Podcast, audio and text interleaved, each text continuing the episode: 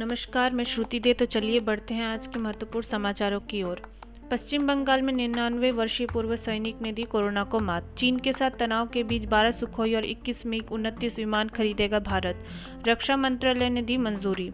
Railway ने रच दिया इतिहास, पहली बार सौ फ़ीसदी ट्रेनों का समय पर हुआ संचालन। प्रधानमंत्री नरेंद्र मोदी ने गुरुवार को रूस के राष्ट्रपति व्लादिमीर पुतिन से फ़ोन पर बात की। इस दौरान उन्होंने पुतिन को द्वितीय विश्व युद्ध में जीत के 75 साल पूरे होने के जश्न में कार्यक्रमों के सफल आयोजन पर बधाई दी। प्रधानमंत्री ने पुतिन को रूस में संविधान संशोधन के लिए सफल मतदान होने पर भी बधाई दी। तमिलनाडु के तूतीकोरिन में क्राइम ब्रांच सीआईडी ने दो सब इंस्पेक्टर सहित छह लोगों को पिता पुत्र को पुलिस हिरासत में बुरी तरह से पिटने से हुई मौत के मामले में गिरफ़्तार किया। पी जयराज और उनके बेटे ने बेन की पिछले महीने मौत हो गई थी। इसके बाद राष्ट्रीय मानवाधिकार आयोग ने हिरासत में हुई मौत पर छह हफ़्ते के अंदर राज्य के डीजीपी को संबोधित दस्तावेजों के साथ एक विस्तृत रिपोर्ट प्रस्तुत करने का निर्देश दिया था। इस घटना ने एक बार फिर हिरासत में होने वाली मौतों में पुलिस अधिकारियों को सजा मिलने की कम दर की ओर ध्यान आकर्षित किया। ऐसे में जाने क्यों आरोपी पुलिस वाले बच जाते हैं? कानून के अनुसार भारत में जेलों की निगरानी एक बोर्ड द्वारा की जाती है, जिसमें अन्य लोगों के साथ जिलाधिकारी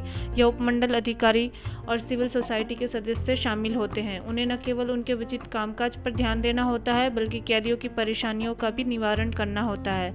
हालाँकि 2016 में राष्ट्रमंडल मानवाधिकार पहल की एक रिपोर्ट के अनुसार देश भर में लगभग 1400 जेलों में से केवल पाँच पर नज़र रखी जा रही थी और केवल चार राज्यों ने अपनी जेलों में स्वतंत्र आगंतुकों को नियुक्त किया था।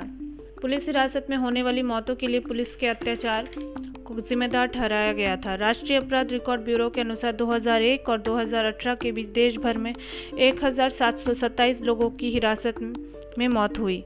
इसमें से 334 पुलिस वालों के खिलाफ चार्जशीट दाखिल की गई और केवल 26 को दोषी ठहराया गया। वास्तव में 2015 से 2018 तक हिरासत में हुई मौत के लगभग 180 मामलों में, जहाँ मजिस्ट्रेट जाँच का आदेश दिया गया था, एक भी पुलिसकर्मी को दोषी नहीं ठहराया गया। हालाँकि 80 से अधिक के खिलाफ चार्जशीट दाखिल की गई थी। भारत ने अत्याचार और अन्य क्रूर अमान्य व अपमानजनक बर्ताव या सजा के खिलाफ संयुक्त राष्ट्र कन्वेंशन से प्रमाणित the prevention of torture bill को पारित करने में असफल रहा, जबकि भारत इसका हस्ताक्षर करता है। इसका मतलब है कि हिरासत में मौत, मामले में दोषियों के खिलाफ दंडात्मक कार्रवाई करनी पड़ेगी। महज पाँच दिनों में एक लाख बढ़ गई कोरोना संक्रमितों की संख्या। राजनाथ सिंह का लद्दाख दौरा स्थगित। सेनाध्यक्ष संघ हालत का जायजा लेने वाले थे। केंद्रीय मंत्री रविशंकर प्रसाद ने गुरुवार को चीन भारत गतिरोध पर, कहा कि भारत शांति चाहता है लेकिन अगर कोई बुरी नज़र डालेगा तो हम मुँह तोड़ जवाब देंगे। प्रसाद ने पश्चिम बंगाल भाजपा की रैली में कहा हमने देशवासियों के डेटा को सुरक्षित रखने के लिए चीनी ऐप प्रतिबंधित किया है। ये एक डिजिटल हमला था।